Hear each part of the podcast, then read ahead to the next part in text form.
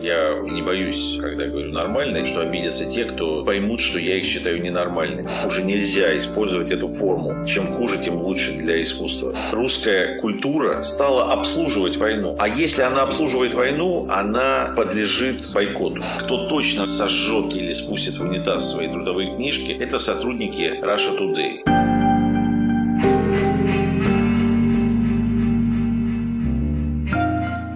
Привет! Это подкаст русской службы The Moscow Times после Путина.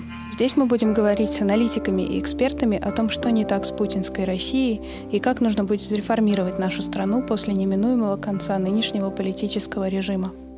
Сегодня мы поговорим о культуре после Путина, о том, как государство должно в идеале взаимодействовать с художниками и режиссерами, и что не так с этим взаимодействием прямо сейчас. А еще о том, что россиянам нужно от культуры и может ли она им это дать. Гость нашего сегодняшнего выпуска – режиссер документального кино и организатор фестиваля Art Dog Fest Виталий Манский. Наша идея в том, чтобы представить, э, каким будет мир после Путина, и мы вас хотели расспросить про культуру после Путина. То есть, что нужно сделать, что можем сделать мы и кто-то, кто придет после Путина, чтобы все было нормально. И из этого первый вопрос, что в первую очередь должна будет сделать новая власть и в какой точке мы окажемся. То есть вот, допустим, Путин уходит тем или иным образом, практически все, наверное, большая часть деятелей культуры за границей, и что нужно сделать в этот момент новой власти? Отменить какие-то законы, может быть, или как-то объяснить людям, что можно возвращаться? Ваш вопрос, э, ваш вопрос заложена э, совершенно неочевидная вещь, что следующая власть э, будет что она не будет продолжением путинской автократии, что это будет цивилизованная, демократическая, уважающая личность, то есть та власть, которая совсем не очевидно появится после Путина. Она, конечно, желаема э, нормальной частью населения. Я в данном случае не боюсь, когда говорю нормальный, а не боюсь, э, что обидятся те, кто поймут, что я их считаю ненормальным. Я действительно считаю ненормальным жить с чувством раба в 21 веке. Поэтому, поэтому я так это определяю. Но если придет вот та самая уважающая права личности власть, то первое, что она должна сделать, это не отменять законы. Это вообще, вообще не начинать ничего, прежде чем не а, поставить вопрос о необходимости общенационального покаяния. А покаяние за преступления, которые должны быть названы, должны быть предъявлены. И здесь э, я бы обратился к опыту Германии, когда людей, живущих в тылу, лишили права заявлять, что они были не в курсе, что они не участвовали в этих преступлениях, что это происходило помимо их э, воли, сознания, э, влияния и так далее. Каждый россиянин виновен и ответственен. Ну, все ответственны, а очень большая часть россиян виновны в происходящей трагедии в происходящем преступлении. Поэтому покаяние – это первое. И вот в этом покаянии очень важную роль должно э, э, играть культура. Не искусство, культура. Культура э, жизни, жизнеощущения, э, культура э, коммуникации межличностной, общественной, э, культура высказывания, культура понимания такта, и прочих-прочих вещей. Потому что искусство, оно, наверное, это некое осмысление, это выведение этой трагедии на уровень неких произведений художественных. Для этого нужна дистанция.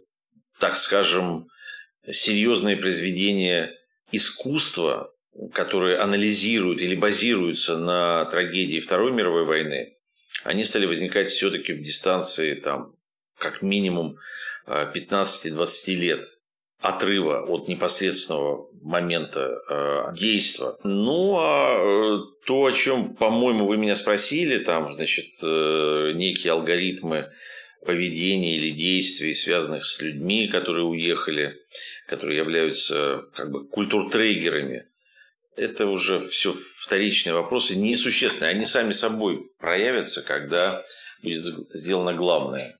А главное – это воля политиков и это готовность народа. По поводу покаяния выходит из этого следующий вопрос о том, что это же должно вызвать большое сопротивление у большого количества россиян, которые сейчас либо поддерживают Путина, либо считают, что, по крайней мере, как минимум, они в этом не виноваты. И не приведет ли это к обратной реакции, если власть заявит, что нам нужно покаяние? Вот с точки это тоже, опять же, вопрос культуры, потому что здесь вопрос, как это сформулировать, как это объяснить людям. Безусловно, это очень зависит от того, каким образом появится новая власть. То есть не только а, какая это власть, но и каким образом она появится. Если она появится на а, руинах нынешней России, у нее будет право как бы не спрашивать у людей, как ей действовать. У нее будет право предложить тот самый алгоритм действий. Если же она появится в результате какого-то, я не знаю, там, дворцового переворота или каких-то, я не знаю, э, чисто прикладных моментов, как то э, смерть нынешнего бессмертного, тогда, конечно, будут возникать проблемы. То есть то есть это в каком-то смысле зависит от того, что из себя будет представлять государство, общество и степень краха.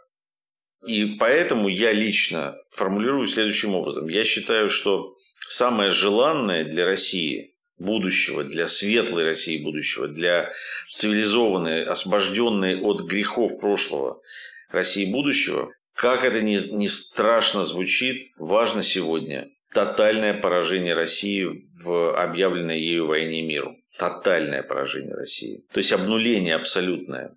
Иначе преодолеть этот конфликт России и русскому народу будет очень сложно. И, возможно, даже он будет не преодолен. И тогда пойдет по очередному э, витку спирали, что самое страшное для России. То есть, ну, так сказать, какой-то там э, псевдооттепелью, но опять заходом на круги своя.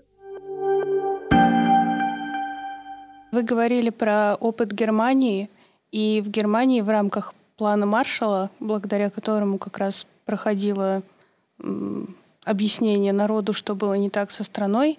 Там был в том числе какой-то госзаказ на искусство, на какие-то фильмы, объясняющие, э, что происходило и что было не так. Вот как вы думаете, должен ли быть такой госзаказ в России, или это все произойдет само собой, стихийно, и режиссеры, авторы сами решат, снимать им что-то или нет? Но все же мы должны согласиться, что в 40-е, в конце 40-х, 50-е годы любое аудиовизуальное произведение технологически было достаточно э, сложно производимо и, в общем, достаточно серьезно связано с э, государством или, так скажем, с такими как бы капитальными вложениями. И поэтому требовались какие-то специальные программы. Сегодня, когда интернет-блогер – по своему охвату и по своему авторитету и по своему влиянию на общество иной раз превышает целые государственные телеканалы, я думаю, что этот процесс, а, о котором мы говорим, будет проходить но более э, комфортно, что ли, для, э, для индустрии.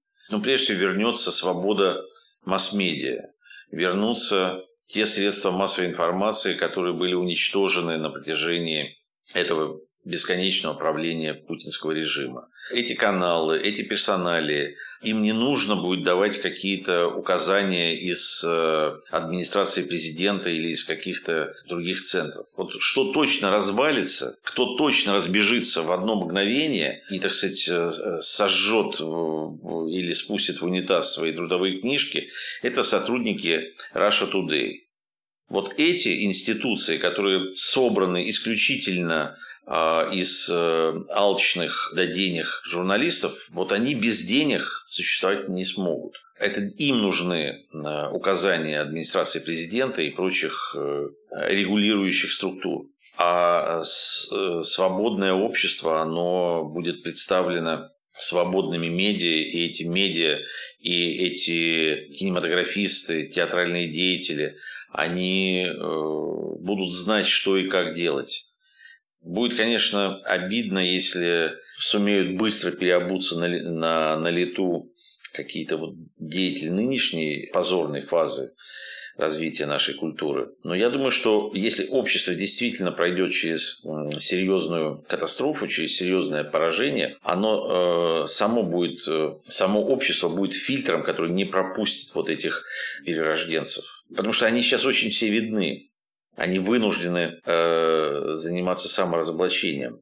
И мне трудно представить, чтобы эти фамилии, я их не хочу называть, я их и так знаю, что они как бы останутся в э, зоне э, внимания и уважения со стороны зрителя, общества, так сказать, потребителя их продукта. Ну вот если говорить про искусство, в том числе кино и документальное кино, то здесь же не только две вот эти грани, либо какое-то как бы нормальное искусство, либо пропаганда, а есть какие-то ситуации, как, например, с «Братом» и «Братом 2», когда снималось это как зеркало эпохи, а в итоге пропаганда его использовала как манифест, и какие-то фразы из него сейчас встречаются как раз в пропаганде, хотя я уверена, что наверняка такой задачи у Балабанова не было, наоборот, это очень талантливое зеркало. А, вот из этого такой вопрос, должен ли, может быть, автор думать о том, можно ли будет использовать его произведение каким-то другим образом или не так понять, будет ли эта задача стоять? Это невозможно.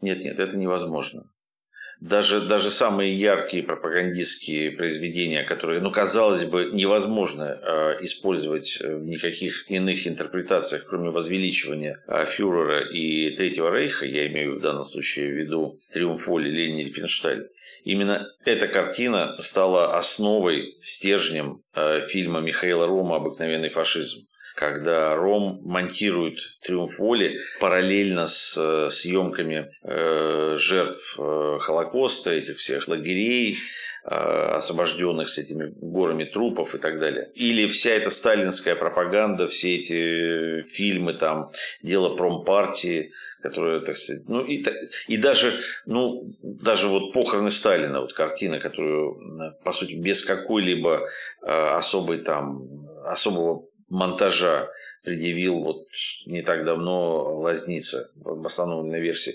То есть невозможно э, так сказать, э, создать такое произведение, которое не будет подвержено, не может быть подвержено использованию и каким-либо интерпретациям. Поэтому здесь вопрос не в том, как и что используется, а вопрос в том, какой запрос у общества. Даже плакат, не то чтобы произведение, а вот плакат.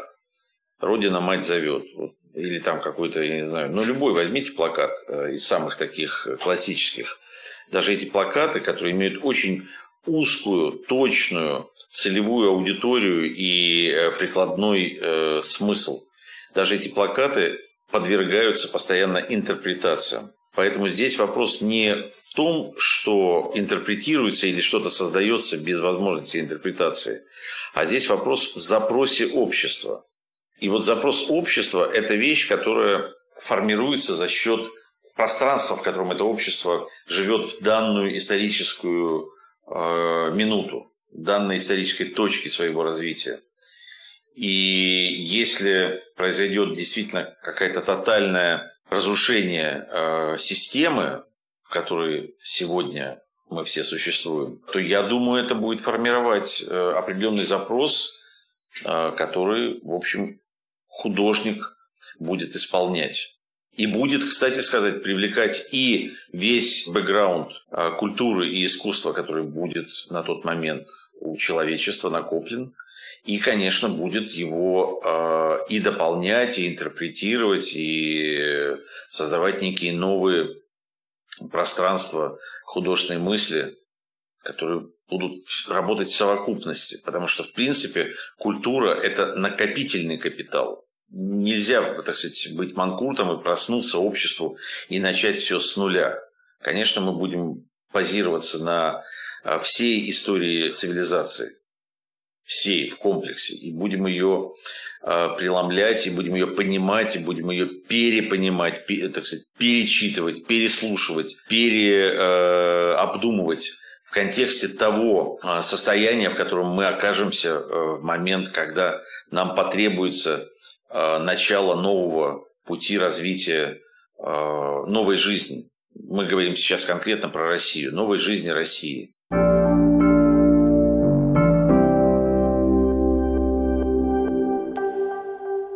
если вернуться немножко от будущего к тому, что происходит сейчас, то вот есть такая точка зрения, что как раз для искусства и культуры чем хуже, тем лучше, и репрессии и какие-то трагедии в обществе создают какие-то сюжеты, которых бы иначе не было, и они не были бы художникам доступны. До определенных э, э пределов. Знаете, да, естественно, а конфликтность жизни является благодатной почвой для э, художника, который может э, на пространстве этого конфликта создавать произведения высокого художественного уровня, но до определенного уровня. Вот, так сказать, мне кажется, что после 24 февраля, с началом войны, мы перешли в тот уровень, когда уже нельзя использовать эту форму. Чем хуже, тем лучше для искусства. Нет, уже нет. Поэтому я бы отказался от такой формулировки. Но здесь еще ведь есть другой момент, вы об этом не спрашиваете, но если мы говорим о культуре и в контексте русской культуры, здесь же еще есть момент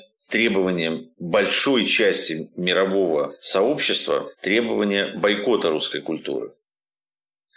И если сначала у меня это вызывало вопросы, то чем дальше, то тем меньше у меня этих вопросов к тем, кто выставляет так, так, такие условия.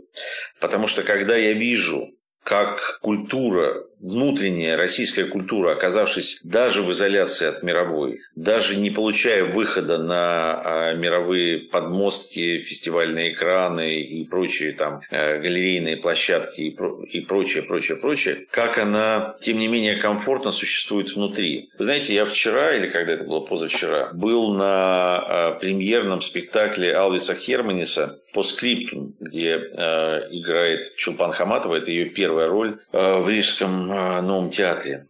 Э, первая роль, я имею в виду в, в статусе иммигранта. Очень мощный спектакль, э, очень мощное художественное высказывание, э, даже в чем-то не просто жесткое, а в чем-то даже жестокое по отношению вот к философии русского духа. Но в финале, когда овации и аплодисменты были бы некой спасительной отдушиной для ошарашенного и ошпаренного кипятком зрителя в зале. Вдруг появляется титр, что просим не аплодировать. Хотя это Латвия, это не Россия. И ты уходишь без аплодисментов, и ты в этот момент еще и более эмоционально, и более глубинно, и более ответственно понимаешь, что ты находишься в фазе трагедии, в фазе войны. А в России, насколько я знаю, кроме Гоголь-центра, ни один театр не провозгласил запрет на аплодисменты, на цветы, на всю эту атрибутику мирной жизни. Тем самым русская культура согласилась с войной. Она приняла войну. Она стала обслуживать войну. А если она обслуживает войну, она э, подлежит бойкоту. И никакие, вот для меня никакие аргументы, что а вот э, лучше будем мы, там, не знаю, в каком-нибудь театре X, я сейчас преднамеренно не называю имен, хотя понятно, э, что у меня их более чем достаточно. Лучше мы будем играть вот спектакль вот такой-то, чем вот другой театр будет делать, или там какая-то агит-бригада будет на нашей сцене делать что-то другое. Нет, это сейчас не аргумент. Лучше мы будем делать выставку нейтральную ни о чем, чем сюда придут люди с плакатами нет, не работает. Лучше мы будем снимать сериал, как бы дистанцированный от э, реальной нашей жизни, чем будут снимать э, сериал там о положительных героях э, ополченцах. Нет, это сейчас не работает. До 24 февраля работало, сейчас не работает. Сейчас все, кто работают, э, продолжают работать, как и прежде, они кормят э, эту армию, они кормят эту войну. Они подкармливают, они ее как бы легализуют. Поэтому они заслуживают бойкота. А если говорить о том, что было до войны, вот какие действия государства, по вашему опыту, вы же на Артдокфесте в том числе работали с молодыми авторами, что, чем им больше всего мешало государство? Какой-то там, может быть, коррупцией и тем, что не давали грантов, или тем, что запугивали репрессиями? Нет, нет, это упрощенное понимание. А, Артдокфест э, был неприемлем для государства, устраивающего э, тотальный контроль и тотальное управление для всей жизнедеятельности в пространстве, которое они посчитали принадлежащим им э, на правах частной собственности. То есть они э, устраивали вот этот тотальный контроль в экономике, в образовании, в бизнесе, в, я не знаю, ну, в армии, понятное дело, в медиа и в культуре. Ардукфест, он э, своей деятельностью по определению не мог как-то влиять на там, большие аудиторные группы. Ну, хотя у нас и много зрителей, но даже много зрителей, там десятки тысяч человек, которые приходили на Ардукфест, они все равно в э, процентном соотношении ничтожно малая величина, э, похожая на арифметическую погрешность. Но для государства было не это страшно, не эти 20-30 тысяч зрителей в году. Для государства было страшно, что общество в целом может предположить, что можно быть свободным в несвободном обществе. И это было для государства, точнее тех, кто выступает от лица государства, это было неприемлемо. Именно это. Именно поэтому государство э, уничтожило, уничтожало долго, но в конечном счете уничтожило Ардукфест на территории Российской Федерации. А самим авторам чем больше всего мешало государство? Какие меры там репрессивные или какие-то коррупционные, которые осуществляло государство, действительно мешали людям снимать кино? Прежде всего, хочу э, уточнить, что Ардукфест – это не политическая акция. Авторы Ардукфест – люди, придерживающиеся иногда противоположных политических воззрений. Но каким-то авторам государство очень мешало. Каких-то авторов государство реально преследовало. Каких-то авторов государство стремилось уничтожить. А каких-то авторов Ардукфест государство поддерживало. Это не вопрос, э, э, так сказать, э, Ардукфест – это не политическая партия, где все за, подписываются под единым э, уставом. Ардукфест – это пространство свободы, а именно свобода является разрушительна для несвободного государства, или, правильнее сказать, для людей, которые пытают, э, так сказать, завладели этим государством, оккупировали его. Вот и все. Поэтому у нас были разные авторы с разными картинами про разное. У нас большинство картин вообще э, не находилось в пространстве даже актуального. Это какие-то были фильмы о человеческих судьбах, историях, семей, прошлое, настоящее. Но правда никак не связанная с политикой. Политика и актуальность присутствовала на Ардукфесте. Но если на Ардукфесте мы там показывали в год порядка 120 картин, та самая актуальность, она, кстати сказать, с каждым годом, благодаря вытравливанию планомерному вытравливанию государством такого контента, а, оно сужалось. Но, в принципе, оно всегда а, составляло ну, там, до 10% от а, объема. А, скажем, в прошлом году вот на фестивале, который в итоге был сорван и не состоялся, картин, сопряженных ну, с такой политической актуальностью, было три, ну, может быть, четыре из 120. Поэтому вот э, это вопрос даже не про репрессии. Это вопрос про тотальную зачистку. Понятный старый разговор, как, когда государство уничтожало телевидение, оно говорило, слушайте, ну, мы уничтожаем телевидение, мы оставляем там вам радио, газеты, журналы. Там. Потом, когда уничтожало радио, говорил, ну, мы оставляем газеты, когда газеты, мы оставляем журналы, когда журналы, мы оставляем интернет, потом стали уничтожать интернет, потому что процесс уничтожения, он, его остановить нельзя. Ведь, в принципе, у государства а, есть все ключи от всех возможных пространств коммуникации а, художника и его аудитории. Все ключи находятся у государства. Если говорить в контексте документального кинематографа, за всю историю Ардукфеста, за всю историю, один только фильм Ардукфест из конкурса «Ардукфест» был показан на федеральном канале. И то это была немецкая такая документальная комедия о человеке, который у себя там э, строил подводные лодки. Фильм назывался «Подводная лодка в степях Украины». Э, вот это про такого украинского умельца. Это было, по-моему, в 2008 что ли, году.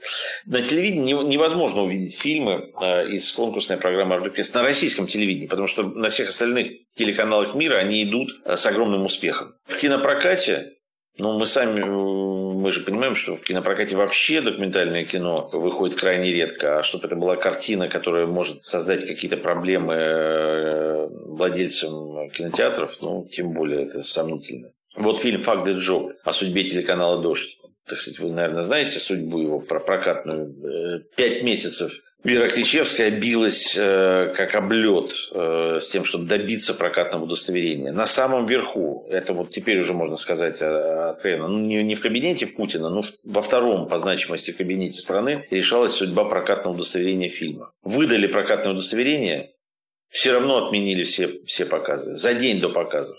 Точнее, даже в день показов. Она прилетела в Москву э, и в аэропорту узнала, что показы отменены. А еще что? Ну, вот интернет. Но тоже ни для кого не секрет, что, что сейчас происходит с интернетом, какие планы у российских властей по интернету, по, ну, все мы знаем про э, Facebook, Instagram, все более-менее понимаем про судьбу YouTube. Поэтому, да, так сказать, и задача новой власти, ну так, закольцовываем, чтобы в финале как бы поставить точки. И задача новой власти а просто э, отказаться от э, вообще от ключей, сделать открытым доступ для открытый вход для э, культуры, масс-медиа, экономики, чтобы не решалось в администрации президента вопросы проката документального фильма в России. Ну и понятно, что и все остальные вопросы, чтобы не решались. Это, кстати, и, так сказать, снимет и коррупционную составляющую, потому что когда есть кабинет, где принимаются судьбоносные решения, то грех туда не занести пару чемоданов для принятия правильного решения.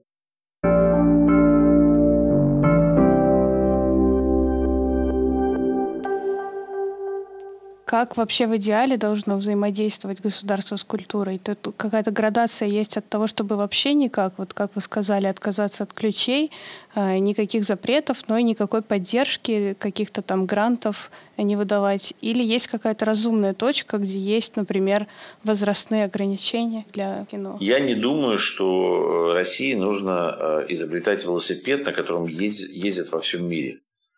Просто взять опыт э, даже не надо далеко ходить, не нужно брать опыт Швейцарии или там, не знаю, какой-нибудь Канады. Возьмите опыт Латвии. Вот я живу в Латвии, работаю в Латвии, получаю в Латвии финансирование на фильмы, которые, так сказать, Латвия не очень богатая страна, поэтому она не может полностью финансировать, там, скажем, производство моих фильмов. Но я всегда каждую картину получаю поддержку в Латвии и в других странах, делаю большие копродукции, выпускаю эти фильмы в прокат где нет никаких прокатных удостоверений, где нет вообще никаких вопросов, я не, не условно, а очень конкретно. Я, так сказать, могу, э, выпустив картину, я могу предложить ее прокатывать прокатной компании, они посмотрят картину, скажут, да, окей, нам э, интересно ее прокатывать. Или могу напрямую, что я, кстати, делаю, напрямую с э, директором кинотеатра поговорить, вот я хочу прокатать фильм у вас. Договариваемся о количестве сеансов, и он начинает прокатывать, и все. И нет, не, не, ну нет даже той точки, где кто-то смотрит и проверяет там, на соответствие с законами. Если эта картина будет нарушать действующее законодательство, я буду и отвечать в соответствии с действующим законодательством. То есть, если я, например, сделаю картину, которая там, я не знаю, так сказать, эм, унижает э, достоинство других людей или еще что-то, так сказать, есть суд для этого. Решаются вопросы в суде. Но сколько я живу в Латвии, а я живу уже 8 лет в Латвии, но я не слышал о таких прецедентах, чтобы они возникали. Поэтому, повторюсь, не нужно России светлого будущего изобретать собственный велосипед. Достаточно купить э, велосипед, э, который э, хорошо обкатан в соседнем, некогда таком же советском государстве, как Латвия, Эстония и Литва.